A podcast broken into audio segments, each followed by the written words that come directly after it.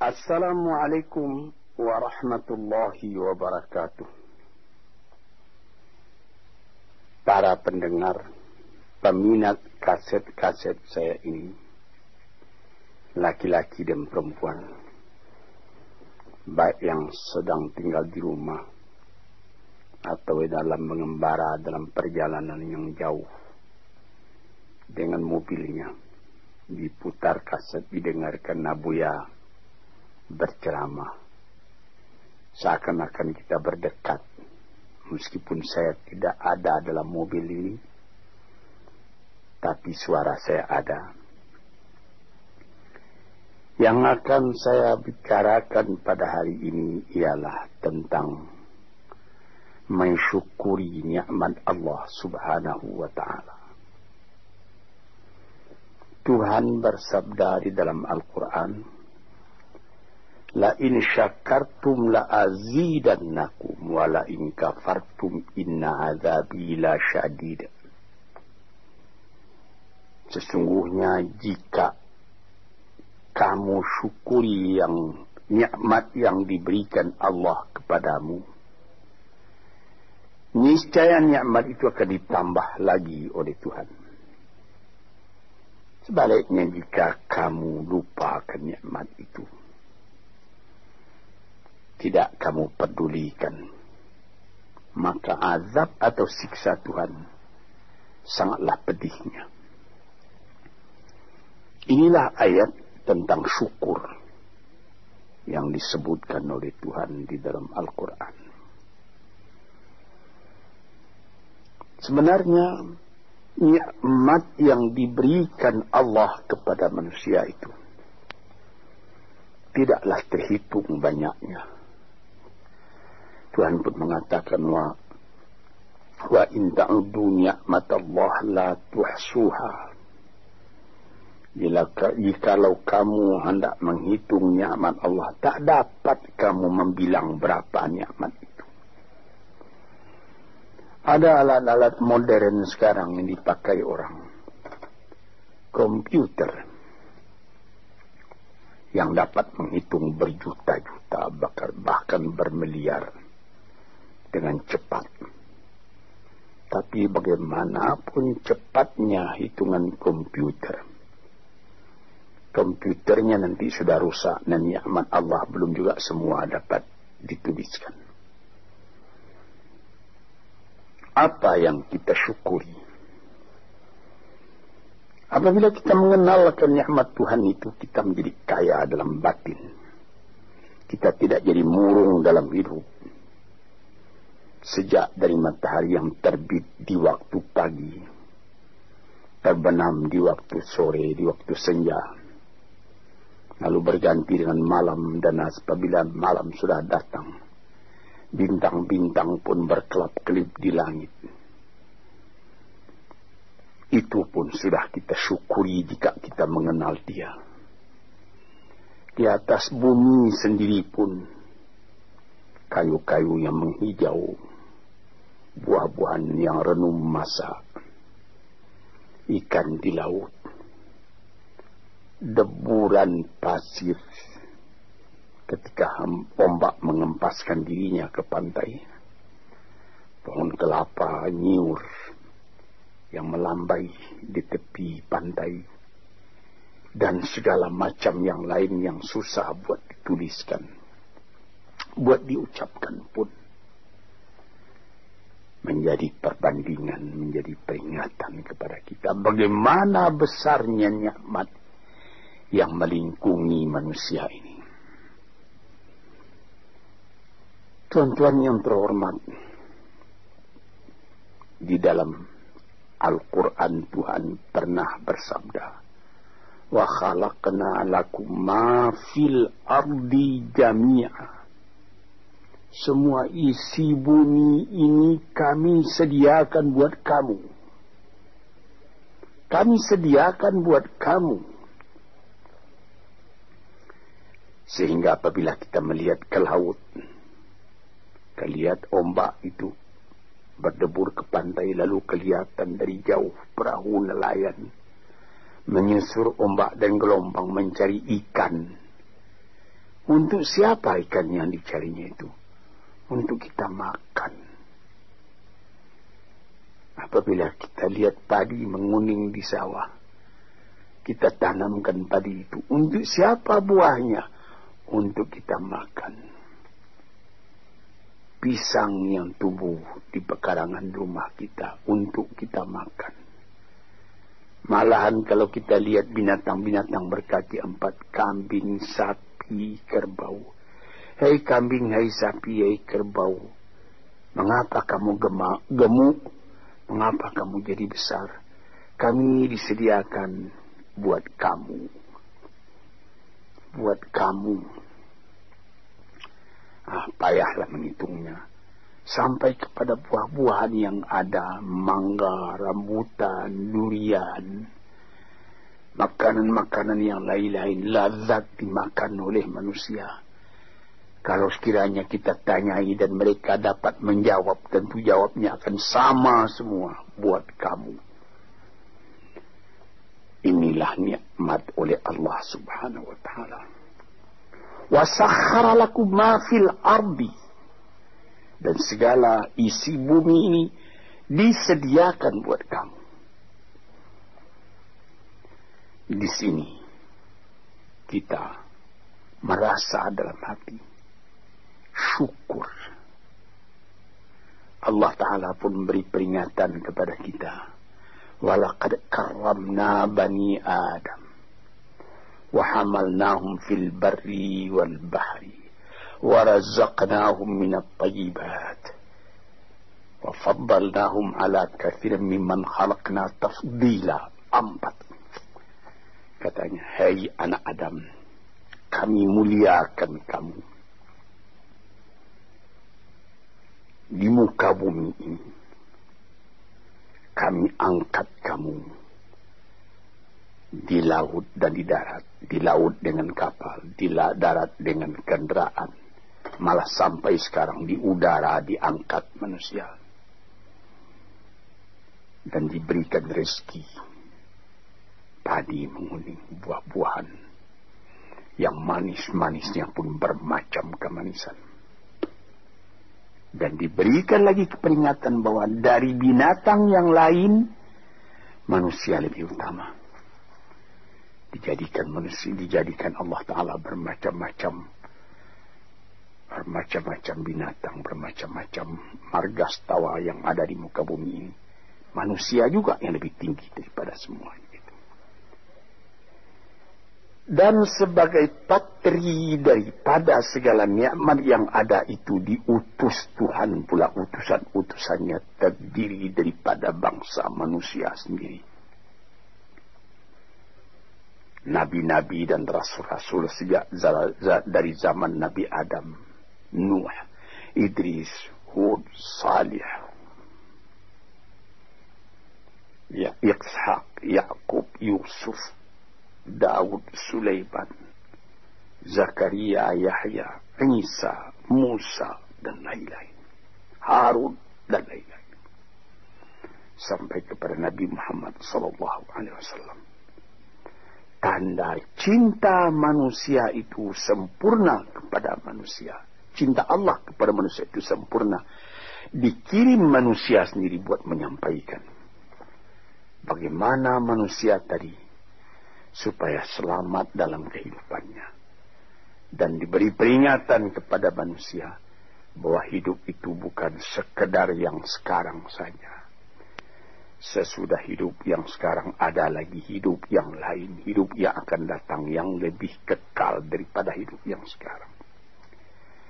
Hidup yang sekarang ini disebut al-hayatul faniyah. Hidup yang fana. Kelihatan sebentar, kemudian hilang. Sesudah hilang tak kembali lagi. Tapi nanti disambut dengan al-hayatul baqiyah. Hidup yang kekal. Di situlah kehidupan yang sejati. Kita kembali kepada yang tadi. Mengenal hidup yang seperti ini saja. Sudah patut disyukuri.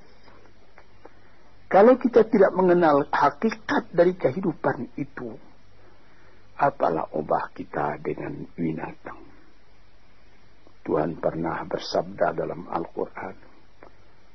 Dia katakan, وَلَقَدْ ذَرَأْنَا لِجَهَنَّمَ كَثِيرًا مِنَ الْجِنِّ وَالْإِنسِ لَهُمْ قُلُوبٌ لَا يَفْقَهُونَ بِهَا وَلَهُمْ آذان لا يسمعون بها ولهم أعين لا يبصرون بها ولهم آذان لا يسمعون بها. أولئك كالأنعام بل هم أضل وأولئك هم الغافلون. akan kami lemparkan kepada neraka kesengsaraan api neraka jahanam manusia dia berhati tapi tidak memperhatikan. Dia bermata tak melihat. Dia berkuping tak mendengar. Apa ubahnya manusia yang demikian itu dengan binatang? Bahkan lebih lagi sesatnya dari binatang. Sebab binatang kalau dia tidak berpakaian tidak ada orang menyalahkan. Dan tidak ada kata salah. Kata benar dan salah pada binatang. Nah, sebab itu maka manusia yang tidak mempergunakan hatinya, matanya, telinganya lebih hina dari binatang.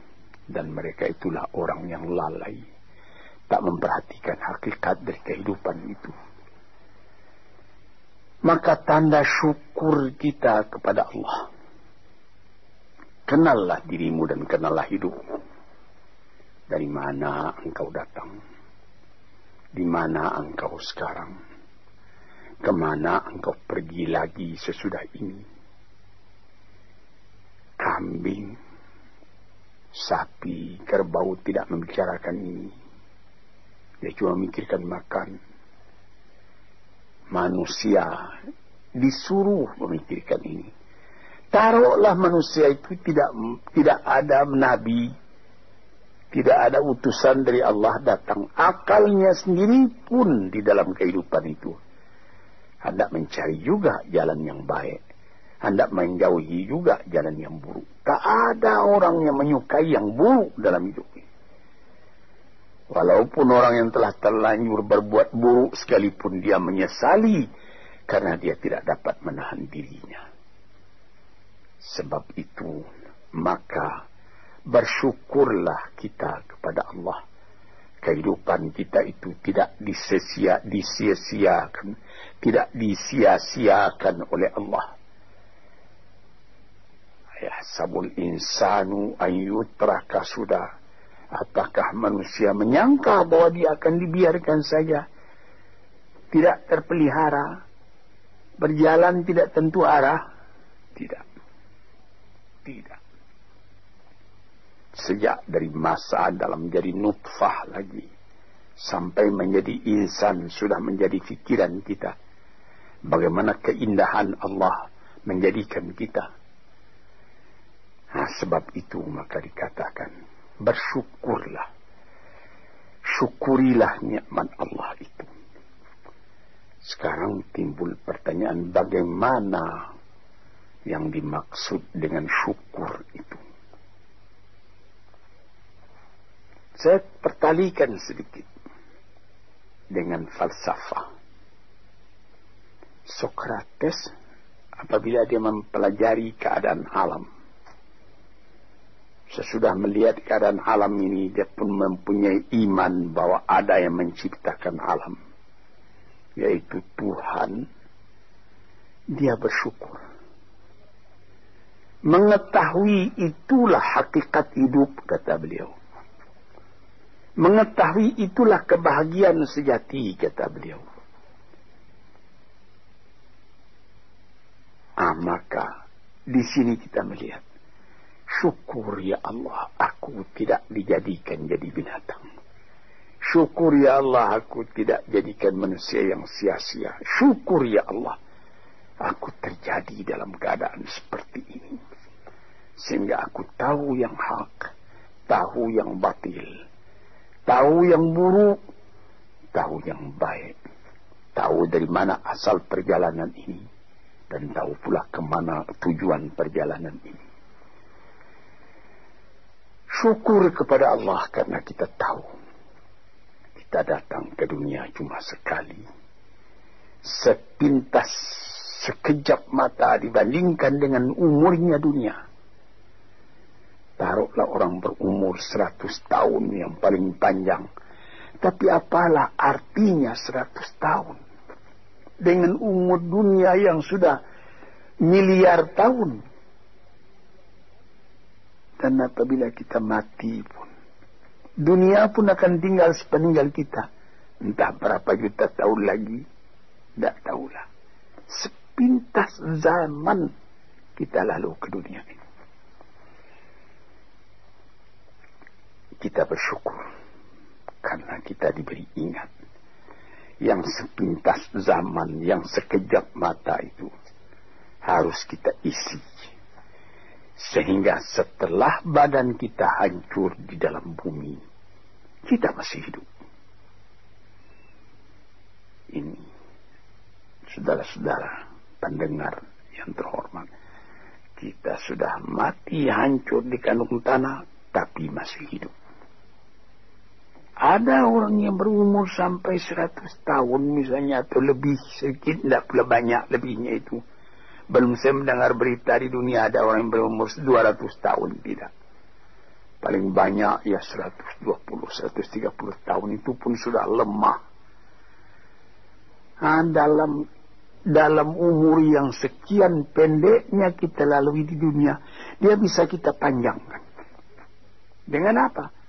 Dengan sebutan, dengan amal, dengan bekas tangan, dengan iman dan amal saleh. Sesuai dengan apa yang disebut di dalam pantun Melayu, Pulau Pandan jauh di tengah. Di balik Pulau Angsa Dua, hancur badan di kandung tanah. Budi yang baik terkenang jual. Ada juga satu syair daripada Syauqi Bai, penyair Arab Mesir yang terkenal. Ihfad li nafsika qabla mautika zikraha. Fadzikru lil insani umrun thani. Sebelum engkau mati, peliharalah sebutan dirimu yang akan dikenang orang daripada dirimu karena kenangan atas ketika hidup yang dulu itu adalah umur yang kedua kali bagi manusia. Banyak orang yang setelah dimasukkan ke dalam kubur, masuk sudah ditimbun kubur tadi orang pun pulang ke rumah. Sebutan orang tadi keluar dari kuburnya. Tiap hari dia keluar. Setahun, dua tahun, sepuluh tahun, seratus tahun. Malah ada yang beribu tahun. Nabi kita Muhammad sallallahu alaihi wasallam umurnya cuma 64 tahun.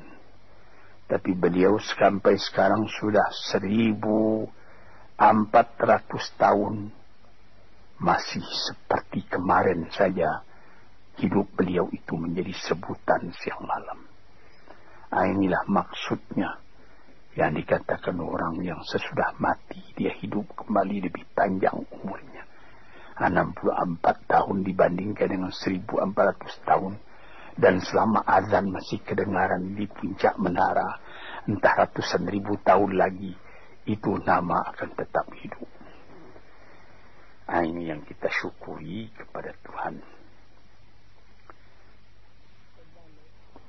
Sebaliknya setelah kita sebutkan bagaimana syukur atas nikmat yang diberikan Allah. Sebaliknya, ada orang yang tidak berterima kasih sedikit juga kepada Tuhan.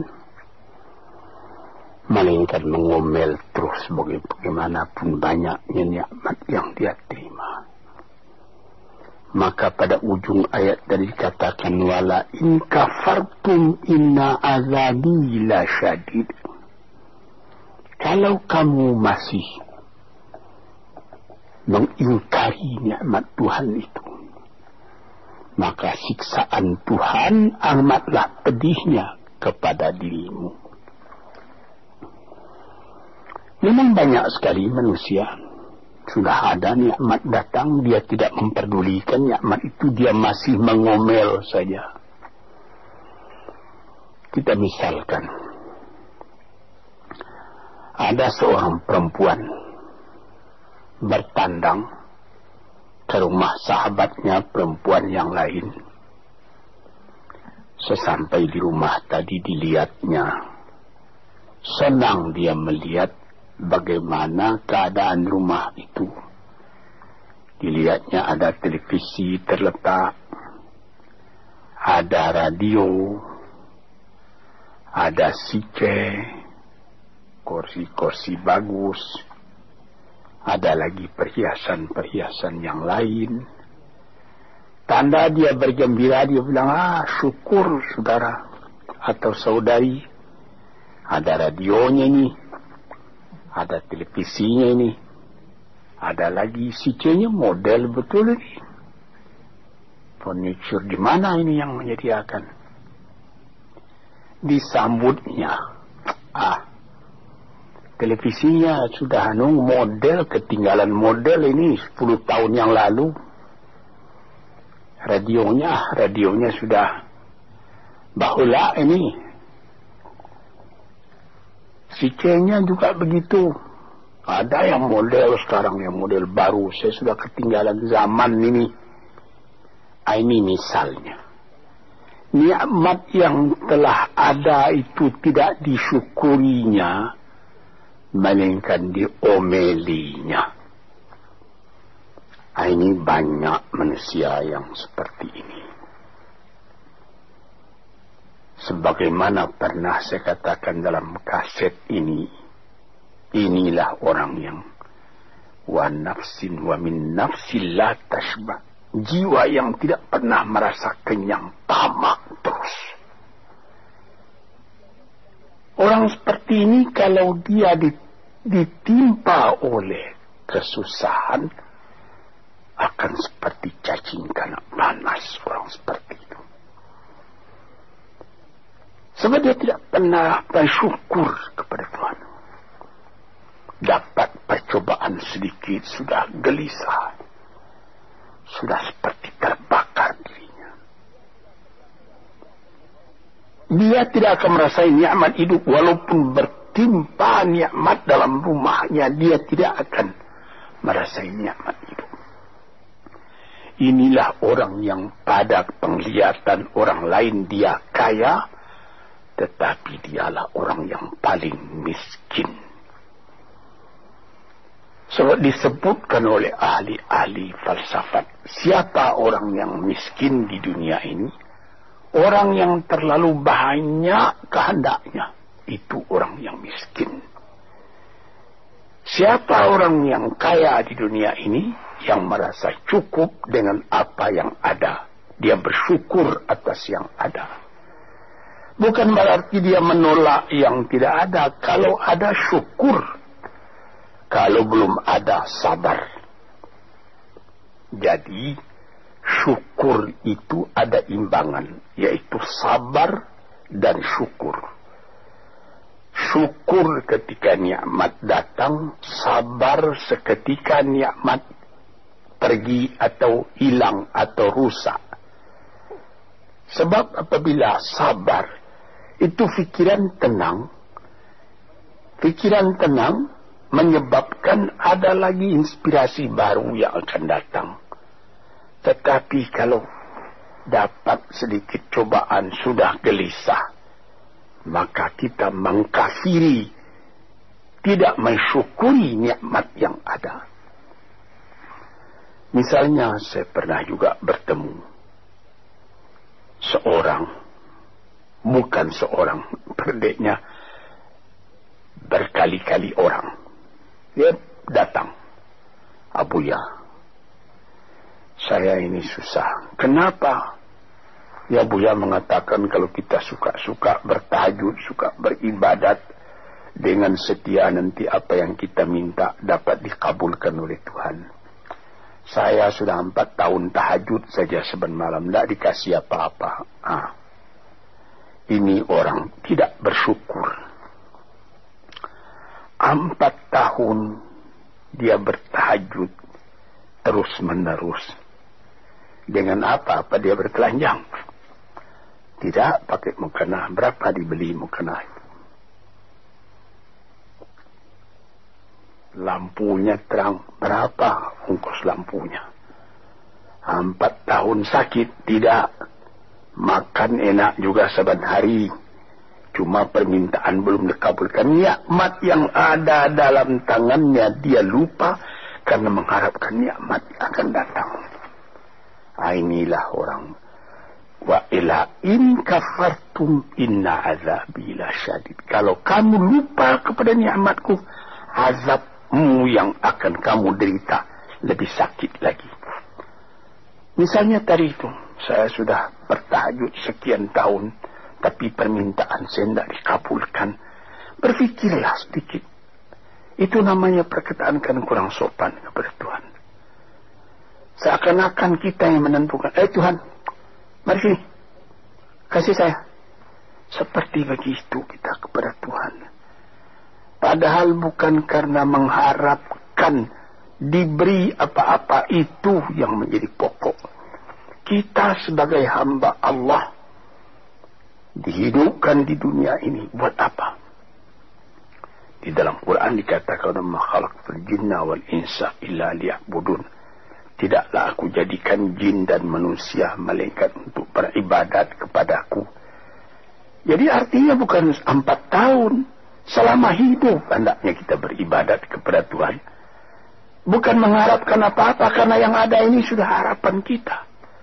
Yang ada disyukuri. Nah, ini satu contoh saya ingatkan apa maksudnya inna azabila syadid Orang yang lupa kepada nikmat Allah, nikmatnya Allah dia lupakan, dia tidak bersyukur, siksaan datang. Siksaan apa? Gelisah hatinya selalu. Itu siksaan, itu gelisah. Ah, sudah dapat mobil. Apa merek mobil? Oh, mereknya Holden. Iya, tapi baru dipakai dua tiga hari. Iya, tapi sekarang ada lagi ini Holden. Dah. Yes, mau mau pakai Mercedes Benz. Pakai apa lagi? BMW Volvo. Macam-macam. Macam-macam pikirannya itu sudah siksaan buat dia.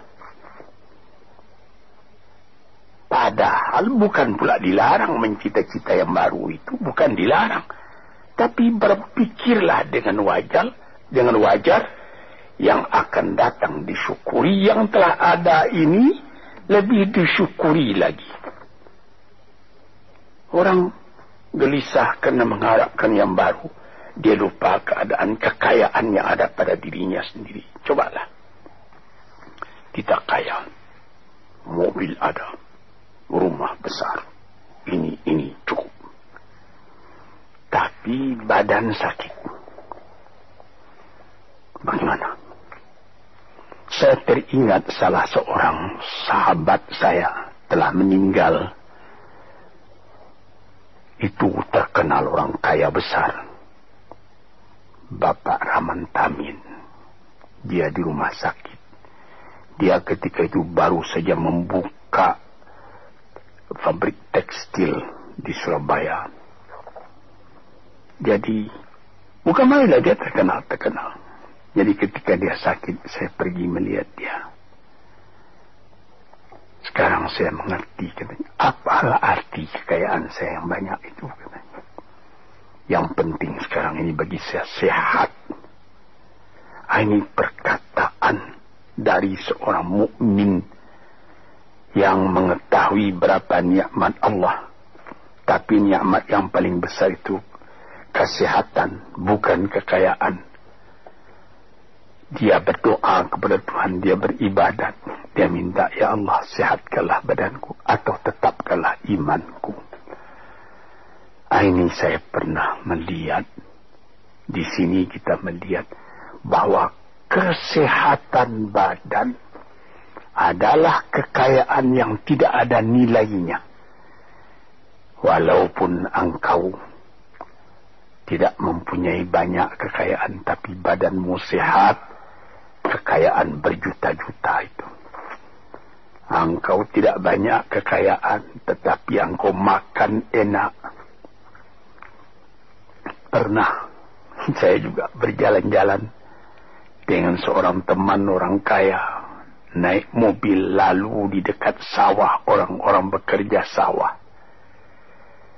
Ketika itu hari kira-kira pukul 12 tengah hari, saya melihat bagaimana sesudah membajak sawahnya, orang yang punya sawah tadi makan. Dibawakan oleh istrinya dari kampung. Di dalam besek nasi yang akan dimakan oleh suaminya. Dimakan oleh suaminya itu. Sehingga kawan saya yang punya mobil tadi. Menjadi dalam hatinya itu seakan-akan iri. Saya yang tinggal di gedung besar, di rumah besar, mempunyai mobil beginian. Tidak merasa enak makan seperti itu. Ah, coba Tuhan, berapa nikmat Allah. Maka itu kita kembali kepada pangkal kaji tadi.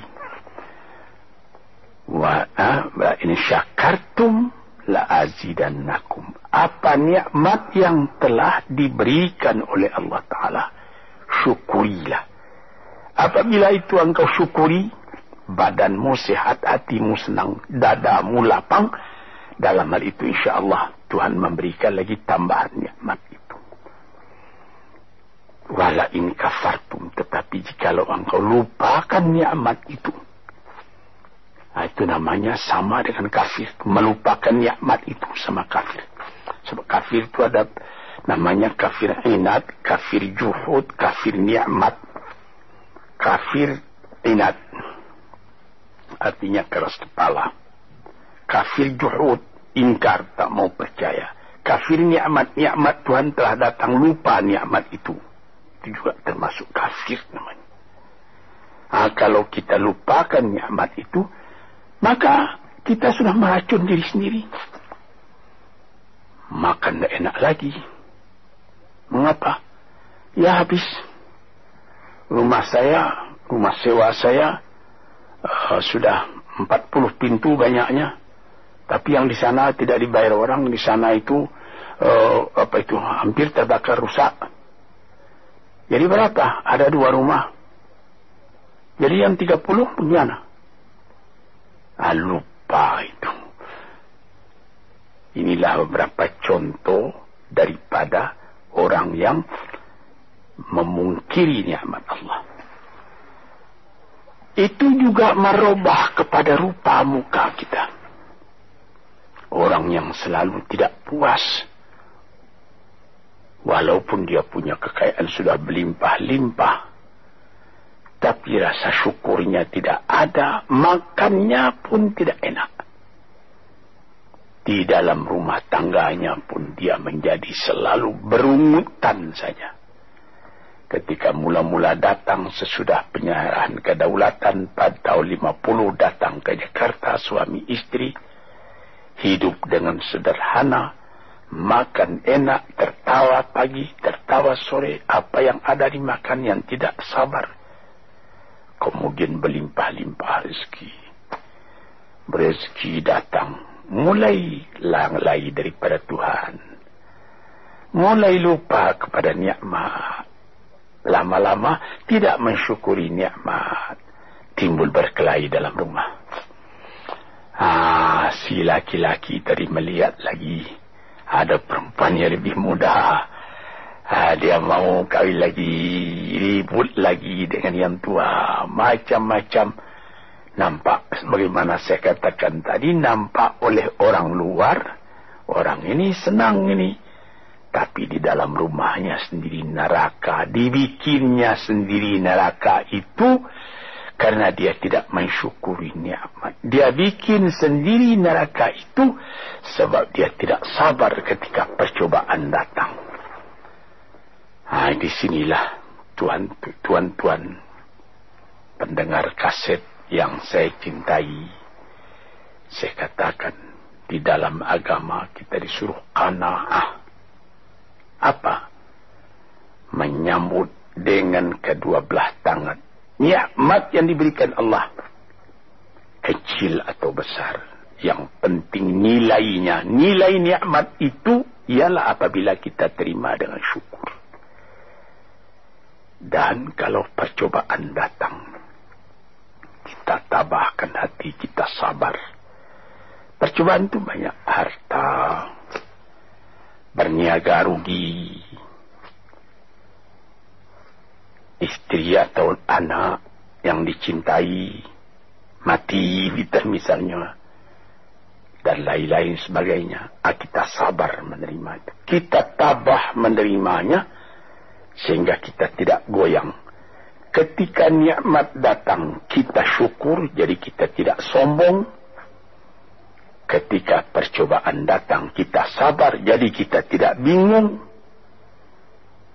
Kita punya hidup selalu tenang. Di dalam ilmu tasawuf disebutnya bahwa antara syukur dengan sabar itu adalah seperti sayap. Sayap sebelah kanan syukur, sayap sebelah kiri sabar. Kalau patah salah satu dari dua sayap itu kita jatuh, tidak bisa kuat lagi. Jadi sebagaimana kapal terbang juga mempunyai dua sayap. Kalau patah satu lebih baik lekas berhenti, jangan berlayar lagi nanti bahaya besar jatuh, membawa jatuh kita. para pendengar. Di sinilah yang jadi tiang dari kehidupan kita sehingga menjadi kita normal. Sebagaimana pernah juga saya katakan, kerusakan-kerusakan atau seperti radio korsloitin yang terjadi antara sabar dan syukur ini, ini bisa jadi penyakit. Mulanya penyakit batin, kemudian menjadi penyakit badan. Ada orang itu saya pernah mengatakan tempoh hari ini dalam salah satu kuliah di kaset ini. Psikosomatik. Dilihat penyakit. Diperiksa, dianalisa oleh dokter. Asalnya dari kecewa. Ada orang anaknya menyakitkan hatinya karena anak itu juga jadi fitnah dalam kehidupan. Diharap akan begini rupanya jadi begitu. Diharap akan taat rupanya maksiat. Lama-lama dipendam penyakit itu dalam hati. Eh, berubah kepada badan sendiri. Kadang-kadang sakit jantung. Kadang-kadang eksim. Kadang-kadang kudis. Ajaib. Rupanya perjalanan darah diganggu oleh tekanan jiwa. Tekanan jiwa mengganggu tekanan jantung. Tekanan jantung mengganggu tekanan darah. Tekanan darah menjadikan penyakit basil pada badan. Sebab itu maka dikatakan barang siapa amat a'raba an dzikri fa innalahu ma'isyatan bangka. Barang siapa yang menolak peringatanku dia punya hidup nanti akan sengsara sengsara jadi penyakit. Fi qulubihim maradun fazadahumullahu marata. Dalam hatinya ada penyakit ditambah lagi oleh Tuhan dengan penyakit lain. Diperiksa oleh dokter. Badanmu tidak sakit ini, ini pikiranmu yang sakit. Macam-macam. Nah, di sinilah saudara-saudara yang terhormat. Maka syukur itu adalah satu nikmat yang kita sendiri mengusahakan supaya terjadi pada diri kita sendiri. Dan gelisah itu adalah laknat yang kita tumbuhkan sendiri. Sebagaimana pepatah orang Melayu, makan hati, berulam jantung, hatinya sendiri dia makan, jantungnya sendiri diambil ulam, akhirnya kurus kering, Pikiran pun jadi tertumbuh, cahaya mata pun menjadi muram, hati gelisah, kepercayaan kepada Allah tidak ada lagi, kepada hidup pun tidak ada lagi. Na'udzubillahi min dhalik.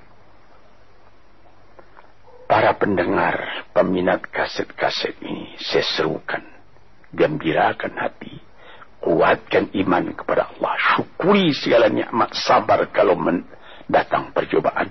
Insya Allah kita akan tetap teguh hidup, selamat dunia dan akhirat. Sekian saja dulu. InsyaAllah lain hari kita sambung lagi. Assalamualaikum warahmatullahi wabarakatuh.